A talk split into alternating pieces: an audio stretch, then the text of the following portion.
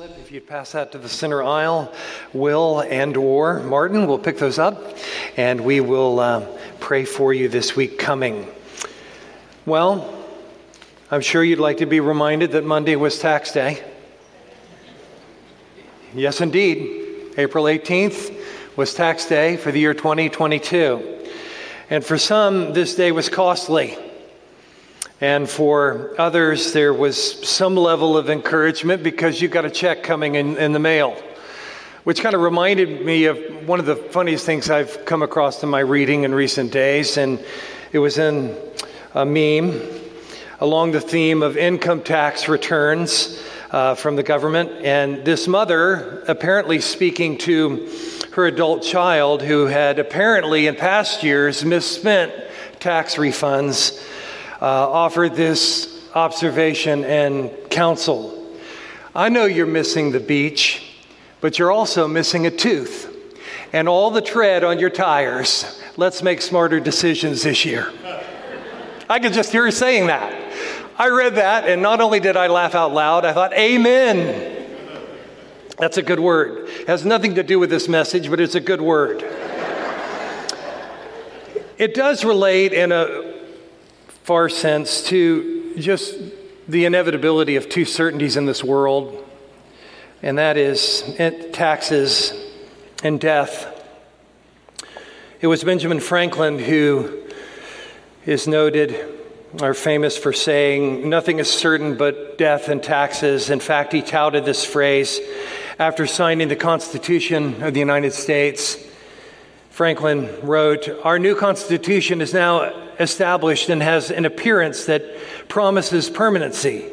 But in this world, nothing can be said to be certain except death and taxes. So while tax reckoning comes once a year, we experience death in this world 365 days a year.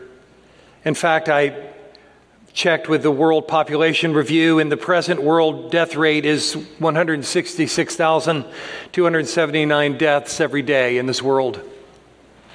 6,928 deaths hourly, and 115 deaths per minute. We can all count on having an experience where we lose a loved one, a friend, a coworker, a neighbor, public figure, figures and noted leaders we can count on one day even breathing our last in this world and dying. And so, from the materialistic worldview that is prevalent in our culture at this time, that's just it. You live and then you die, and that's, that's it. I was looking at some atheistic musings uh, this week, and one said, The scientific part of me says that you're, when you're dead, you're dead. It's game over. Your parts stop pumping and your bits stop beating, and you become worm food. That's it. Others, while holding on to their atheism or agnosticism, said, I can't, I, I can't imagine not being alive after death because there isn't anything to imagine. I can't fathom cessation of existence. Well, the reason he or she is saying that is because Ecclesiastes said that God has put eternity in our hearts. We know that there's more to life than what we see. And the thought was finished, but that doesn't make it any less of a fact. When you die, you're worm food, it's, that's it. The Bible has so much more to say. And what I'm wanting to hold up for us as we look at this section probably one of the more difficult sections in the book of Romans, if not the New Testament. As Paul holds up Adam and he holds up Jesus Christ, that he does so for us to see where we really stand before God. In Adam, we all die. In Christ, we're made alive. Yes, we will die physically, but spiritually to be alive in his presence forevermore. So, in this text, would you give your thoughts and devotion this morning. We will follow the Apostle Paul's uh, uh, argument here as he holds up the differences and the comparisons between Adam, the first man, his story told in the book of Genesis, and Jesus Christ, the second Adam, who has come that we might live. So we're looking at Romans 5, verses 12 through 21 are the larger section. Our focus will be on verses uh, 12 through 14 this morning. Let me just pause here for a moment, just as the first observation, and just take a step back. Sometimes that's important when you're plowing al- along in a Bible book. Take a step back, uh, get a little assessment of the, uh, of the landscape, and process the way things are. And I think Romans 1 through 5 has done that for us, processing the world in which we live and how to understand that world. Our journey through Romans has taken us through the badlands of human depravity. And in clear and unmistakable terms, we've seen that apart from God's overcoming grace, we have no hope in ourselves. Since Adam and through Adam, all have fallen short. In fact, in Romans 1, Paul describes this death spiral that um, is irredeemable, seemingly apart from God's uh, strength. So we have suppressed the revelation of God and embraced idolatry. That's a lost humanity. If you'll flip a couple pages to the left, uh, you'll see Romans 1 29 through 32, where he just summarizes what it means to be lost, what it means to have an Adam sin nature. It says in verse 29 they were filled with all manner of unrighteousness, evil, covetousness, malice. As I read this caustic list, this toxic list, I want you to think as I, I read this, this is not pointing fingers at people, other people. This is doing an assessment of our own heart, our own depravity. This is us. They, they're full of envy, murder, strife, deceit, maliciousness. They're gossips, slanderers, haters of God, insolent, hateful, haughty, boastful, inventors of evil, evil disobedient to parents, foolish, faithless, heartless, ruthless. Though they know God's righteous decree that those who practice such things deserve to die, they not only do them, but give approval to those who practice them.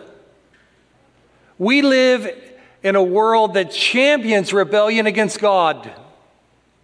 And that's part of understanding God's grace and mercy to us in the gospel. Without hope, we do what is right in our own eyes. We cannot save ourselves. And apart from God's overcoming grace through Jesus Christ, which He sent into this world to live a sinless life and to die on a cross as our substitute, we have no hope. We've fallen short of God's glory. And so, this message of justification by faith, that by faith in Jesus Christ, God credits us as righteousness, is good news to a world that's awash in guilt. And it keeps us from missing really the big story of the Bible. So, the reason I bring this up now is because in a couple weeks we're going we're to make a little detour. That doesn't mean, doesn't mean that we're just going to put Romans aside. No, Romans is feeding this detour, it's guiding this detour.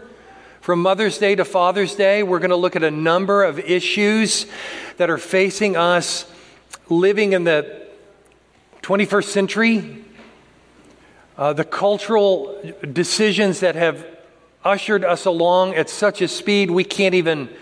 What happened is the collective uh, expression for many. What, what's going on? This is insane.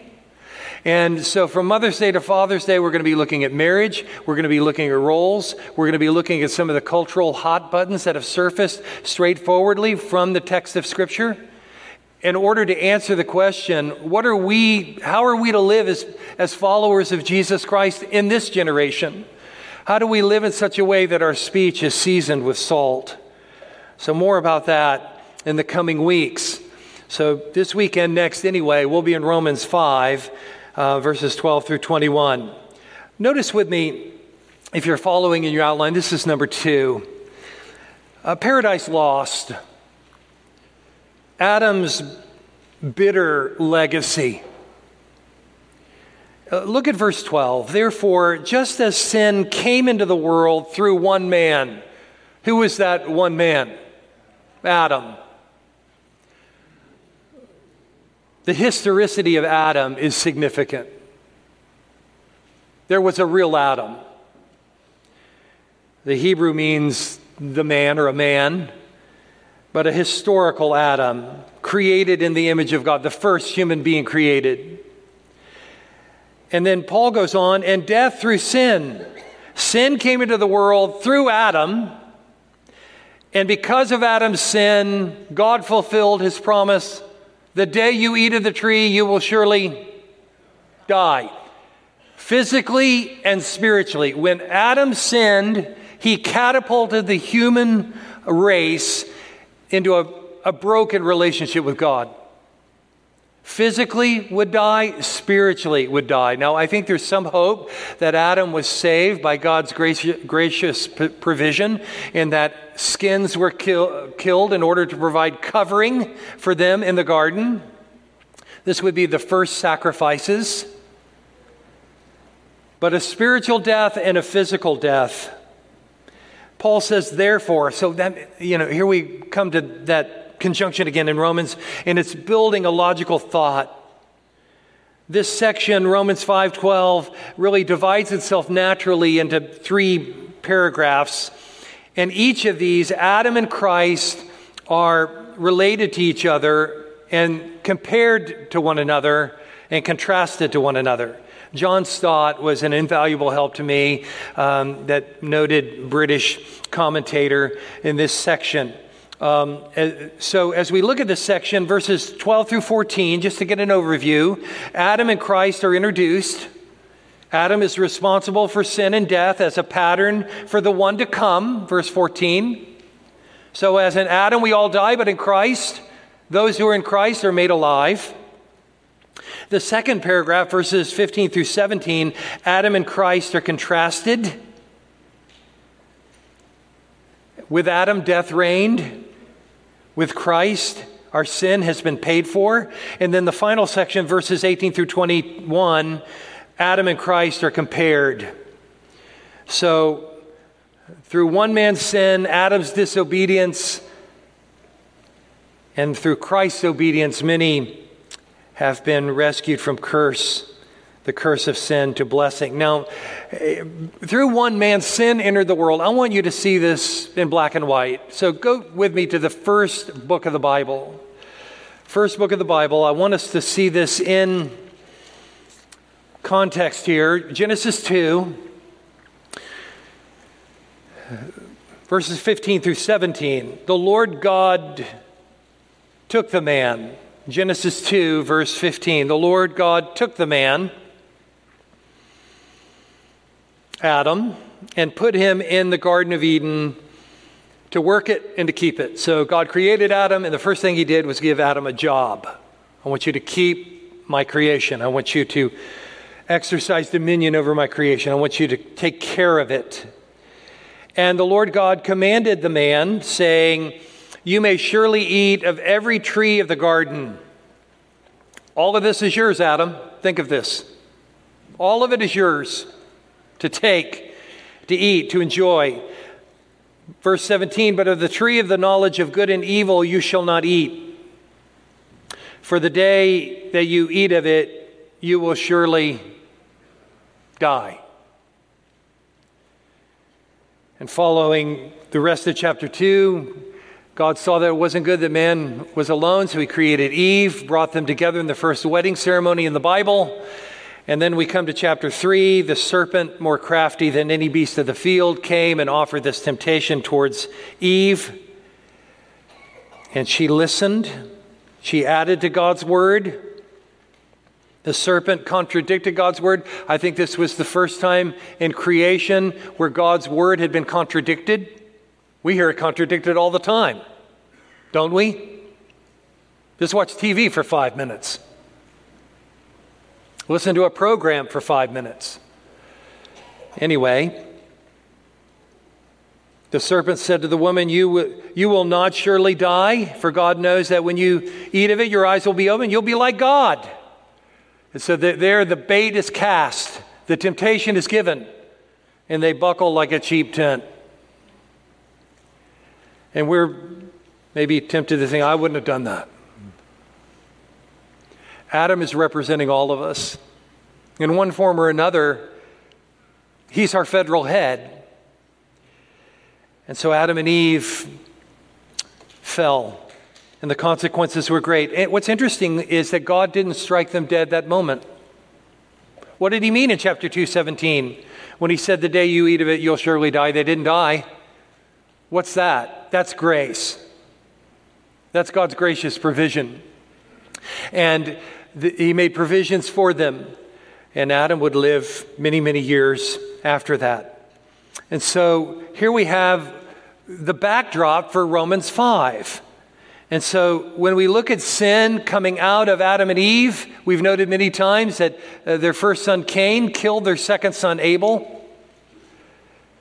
And so sin is the great destroyer, it's the great life destroyer. If you could understand biblically that God says to us all that it is our sin that is our greatest enemy. Sin is the great life destroyer, separating us from God, troubling every human relationship. It's behind every broken marriage, every abusive home, every shattered friendship, every evil thought, every evil word every evil deed, every good deed undone, every good word unsaid. We are sinners by nature and by choice. And Adam led the way as our federal head. So, Paul's point in this passage is that we inherit Adam's guilt, for Adam sinned uh, uh, in us, for us all, and we inherit his nature. Now, look with me, uh, thirdly, our relationship to Adam just expanding upon this a little bit. Um, he says in verse 12, just as sin came into the world through one man and death through sin, so death spread to all men because all sinned. That's all of us. Uh, Paul stops there and he doesn't pick up to complete the thought until chapter 18. Instead, he anticipates a question What about those from the time of Adam to Moses, before there was a law? He says in verse 13, For sin indeed was in the world before the law was given, but sin is not counted where there's no law. What about those people? Since, verse 14 says, they, death still reigned, people still died between Adam and Moses, even over those whose sinning was not like the transgression of Adam. And what he means by that is, God said to Adam, don't eat from that tree. That's a command, wouldn't you say? I would say that's pretty clear. And Adam and Eve disobeyed that command, transgressed God's spoken word to them, and fell into sin. And so Adam became a type of one to come, and that's the good news in Jesus Christ. But Paul's presenting humanity once again in two distinct categories. Two ways. The Bible presents two ways, and only two. Have you heard me say that in the last year? Affirm me here. Yes, the Bible said, two, whether you go to the book of Joshua, who said, As for me and my house, we're going to, you do what you're going to do, but as for me and my house, we're going to serve the Lord. Psalm 1, the blessed man, the wicked. Jesus said, the, the wise man builds on, on my words and my teachings. The foolish man builds on the same, on and on and on it goes. There's a way that seems right to a man. That's one way. But the end there is uh, destruction. It doesn't lead to the path of life. So, Paul has given to us a blow by blow of the universal extent of human sin and guilt and he also proclaimed the good news of the grace of our rescue. He has said to us that both Jew and Gentile are guilty. And so, as he talks about this dilemma, this um, um, those living between Adam and Christ. We'll get to that in just a moment. I want to uh, give a good answer to that for you. But here, as he's unpacking this blessing of being saved and forgiven through um, the, the finished work of Jesus Christ, he affirms that sin entered the world through one man, through his disobedience. Eve was also implicated, although Paul leaves her out. He'll bring her up in other letters, but here she's not there. Adam is the leader here and is held responsible. Because of that, death came into the world. So when you see a, ca- uh, a hearse uh, going down Burnside Avenue, oh, someone died. Like the others, you know, 115,000 in a given day around the world. Someone died. I wonder what the cause of that. Well, I heard he had cancer. Well, that certainly may have been the cause of, the, uh, of his physical ailments, but ultimately, sin, uh, death, death is here because, because of sin. And many people just can't bear to hear that. Now, I'm not saying the guy in the, in the hearse has a one to one correspondence with some act of wickedness. I'm talking about sin's tentacles into everything we know in this world. Sin entered the world through one man, death entered the world through sin. Adam was the door. And so I just want to make a plug here on the historical uh, importance of Adam. Adam is not a mythical person. Philip Ryken said, We cannot understand the world or our faith without a real historical Adam. When Paul brings up Adam in Romans 5, he's not talking about some fictitious character. He's talking about the first human being that was ever created. And because death has come to all men, it is because we all have sinned. And so here is the big question In what sense have all sinned so that all die? Well, we all, we have all sinned by copying. There are two views here. The first is we have all sinned by copying and repeating Adam's sin. We imitate Adam according to this view. And this was the position of Pelagius, a fifth century British monk. Uh, Pelagius denied original sin and taught salvation by self, uh, kind of a self salvation. Uh, he viewed Adam as the first sinner, and all the rest of us follow his bad example. But it was possible to live a sinless life and to make your way to God. That's hard to defend. But this first view has in mind we just imitate what Adam did. Well, in a sense, we, we do. We have a sin nature. But I don't think that's what Paul's talking about. All sinned when Adam sinned and were included in his sinning. So, are you getting that? When Adam sinned, we're all held guilty in that sin. That doesn't seem fair. Well, what destroys that objection is that's exactly how God deals with us in Jesus Christ. In Adam, we all die. In Christ, we're all made alive because of what he's done. So, yes, we've inherited Adam's nature. We have followed Adam's example. We have repeated Adam's life in one form or another.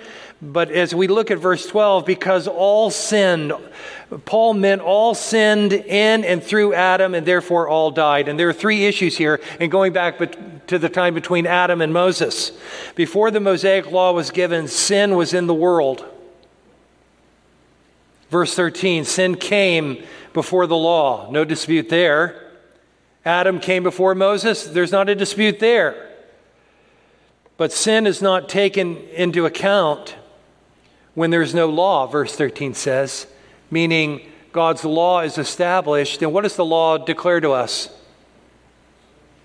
Does it clean us? No, it doesn't. It declare, it's like a mirror, it declares uh, our, our, our sin. So until the time, time of the Mosaic Law was given and established God's righteous standard, sin was not reckoned against sinners. And so that brings up a tremendous pushback from Westerners like us because we're fierce individualists in our outlook. Paul is speaking of us all having been held guilty in Adam, even those who live between Adam and the law of Moses. Let, let me fill in the blank there a little bit for you. I hope this will be helpful. Paul's point here is that death reigned from the time of Adam to Moses. People still died even though there wasn't the law. What is that about? Well, even throughout that period before the law was given, even over those who did not sin by breaking a specific command, there was still death. How do we understand that? I think that goes back to Adam. That God counted the entire human race as guilty in light of Adam's sin as our federal head. We know from reading our Bibles that there were recorded uh, direct and defiant acts between Adam and Moses. Let me give you a few. How about in Genesis 6, where things got so ugly on the earth, God said, I'm sorry I ever made man. and he flooded the entire earth. And the only one saved were Noah and his wife, his three son, their three sons, and their wives to repopulate the earth. We know that in reading our Bibles, that God has given us a moral law. In fact, in the book of Romans, chapter 2, if you'll turn the page there in Romans 2 14, for when Gentiles, talking about those without the law, for when Gentiles who do not have the law, by nature do what the law requires, they are a law to themselves, even though they do not have the law. What does that mean? Well, this is describing God's moral law that He has written on our hearts, the conscience we have by being created in the image of God. And consequently, God's punishment came, and we, we see it in the flood. We, what about Sodom and Gomorrah? Or even before that, the Tower of Babel, where God confused the, the languages and separated the tongues as a judgment against man's pride and trying to build a building to reach to heaven. Sodom and Gomorrah. We could also include pagans without any inkling of revelation apart from natural revelation, yet all died physically and death is the penalty for sin. John Stott says there can, there can be only one explanation for this. All died because all sinned in and through Adam. That's what Paul's saying, I believe. The representative or federal head of the human race. So, five times back in chapter 5, verses 15 through 19, once in every verse, Paul states that the trespass or disobedience of one man brought death, judgment, and condemnation to all of us. Now, let me close with this. Fourthly, I think the theme of Romans 5 through 8 is, is the believer's hope. The believer's hope. How do we, how do we live in light of the gospel? We're to, we're, we're to be a hope filled people. And so hope is trumpeted because Christ has overturned sin's curse. This Adam was a type of the one to come, verse 14 says. Do you see that in the last section of verse 14? He was a type of the one to come. I think New Testament scholar Thomas Schreiner was right in seeing that hope is the the permeating theme here. And we've looked at that in chapter uh, earlier in chapter 5. We have peace with God by faith in Jesus Christ. We have hope that is a living hope because he's risen from the dead. And we are inundated with God's love for us in Christ Jesus our Lord. By faith in Jesus Christ, we are justified before God, and God's righteousness has been extended to us. And we we sing regularly this, these truths of who we are in Adam and who we are in Christ. Joy to the world at Christmas time. I'm reminded of the stanza that says, let, let no more let sins and sorrows grow, nor thorns infest the ground. He comes to make his blessings flow as far as the curse is found. And in Wesley's famous hymn, And Can It Be? that I should gain. He, Christ, left his Father's throne above, so free, so infinite his grace, emptied himself of all but love, and bled for Adam's helpless race. Tis mercy all immense and free, for, oh my God, it found out me. Paul said in 1 Corinthians 15, beginning in verse 20, but in fact, Christ has been raised from the dead, the first fruits of those who have fallen asleep. And then he picks up the same thought in 1 Corinthians 15. I'll just read it, but make note of it if you want to research it. Verses 20 through 26. For by one man came death. Who was that one man? Adam. By a man has come also the resurrection from the dead. Who's that? Jesus Christ. For as in Adam all die, so also in Christ shall all be made alive. What does that mean, Pastor? That means when you come to saving faith in Jesus Christ, all the promises of God to you are yes. That means John 11 25 is true for you in Christ, which says, He's the resurrection and the life. Whoever believes in Him shall live even though he dies. To be in Christ. Christ, the first fruits. Sometimes you come to a passage of Scripture that really challenges your thinking. This one does for me. And I pray in the coming weeks that God would give more understanding to what's going on here, that we would better understand our Bibles, we would uh, better understand our relationship with God, and we would be better witnesses as we live in a culture that does what's right in its own eyes. So let me just ask you are you an Adam? In a sense, we all are. We came from him. Are we an Adam? Are you an Adam? Is that all you're in? Or are you in Jesus Christ? knowing His redemption, His forgiveness, His hope, His love, His salvation. I was reminded of this stark contrast by an article I read in Moody Monthly magazine years ago. And it was about two men. One was D.L. Moody, and the other was Robert Ingersoll.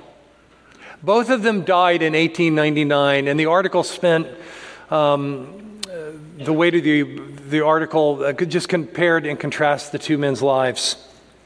D.L. Moody was one of the most gifted evangelists in the 19th century. He had a sixth grade education. He spoke in broken English, but when he preached, the power of God fell. Thousands and thousands and thousands came to saving faith through D.L. Moody. And not only here in America, but he traveled to Great Britain and his preaching was received as thousands came to saving faith in Jesus Christ. He was a man of faith. And one, t- one day he was in Chicago and he envisioned that God wanted a, a ministry training school in Chicago. And he stood on the corner of Chicago Avenue and LaSalle Street in Chicago. And he cried out to God, God, if you would have this institution of higher learning here, give me what is needed and I'll build it. He didn't have a nickel. And if you go to Chicago today, on the corner of Chicago Avenue and LaSalle Street, you'll see a Bible Institute called the Moody Bible Institute. And for 150 years plus, they've been training pastors and missionaries and musicians to trumpet the hope of the gospel around the world. His funeral was attended by thousands in 1899. There was singing of the hope for the believer in a dying world. It was recounted at Moody's funeral, his last words from his deathbed. Is this dying? Why, this is bliss. There is no valley. I have been within the gates. Earth is receding. Heaven is opening. God is calling. I must go. And he went. Where? Not as worm food. Oh, yeah, his body may decay, but one day he's got a resurrection hope. His spirit went to be with the Lord on the promises of Jesus Christ. The other man didn't get as much ink. Oh, he thought he was so clever in his day. Robert Ingersoll was a uh, professed agnostic and skeptic who gave his life touring the country to discredit Christianity. He gave dramatic lectures throughout the country questioning the Bible's truthfulness and the existence of God. When he died, the commentary simple. A few people assembled to remember his life, and there was a, a request for those who attended there will be no singing.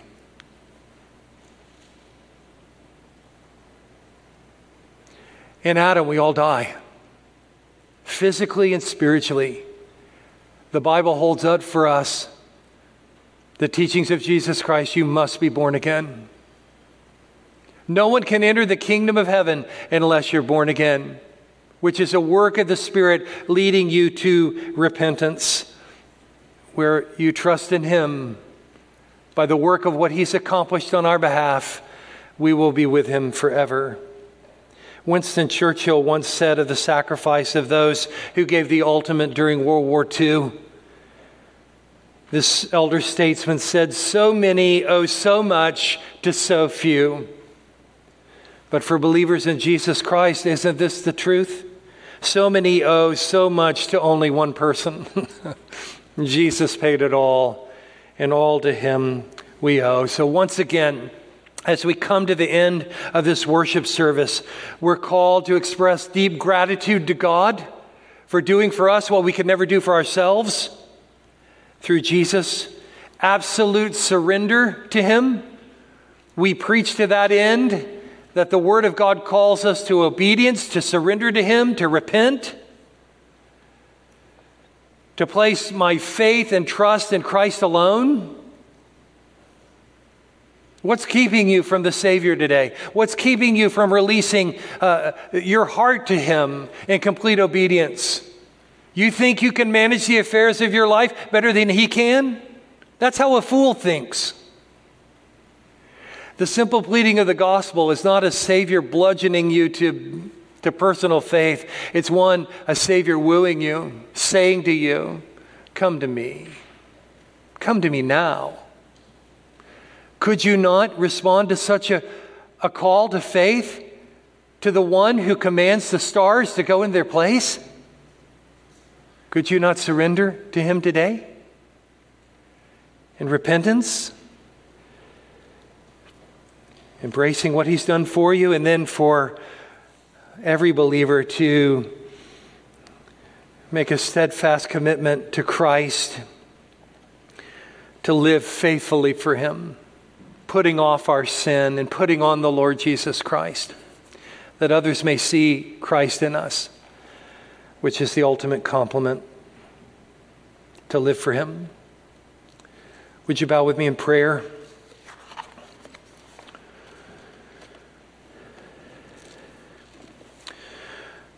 Father, I pray for the challenges that have been sent from your word this morning that they would find a resting place in our heart, that the sowing of your word this morning would be watered by the Spirit and would bear fruit.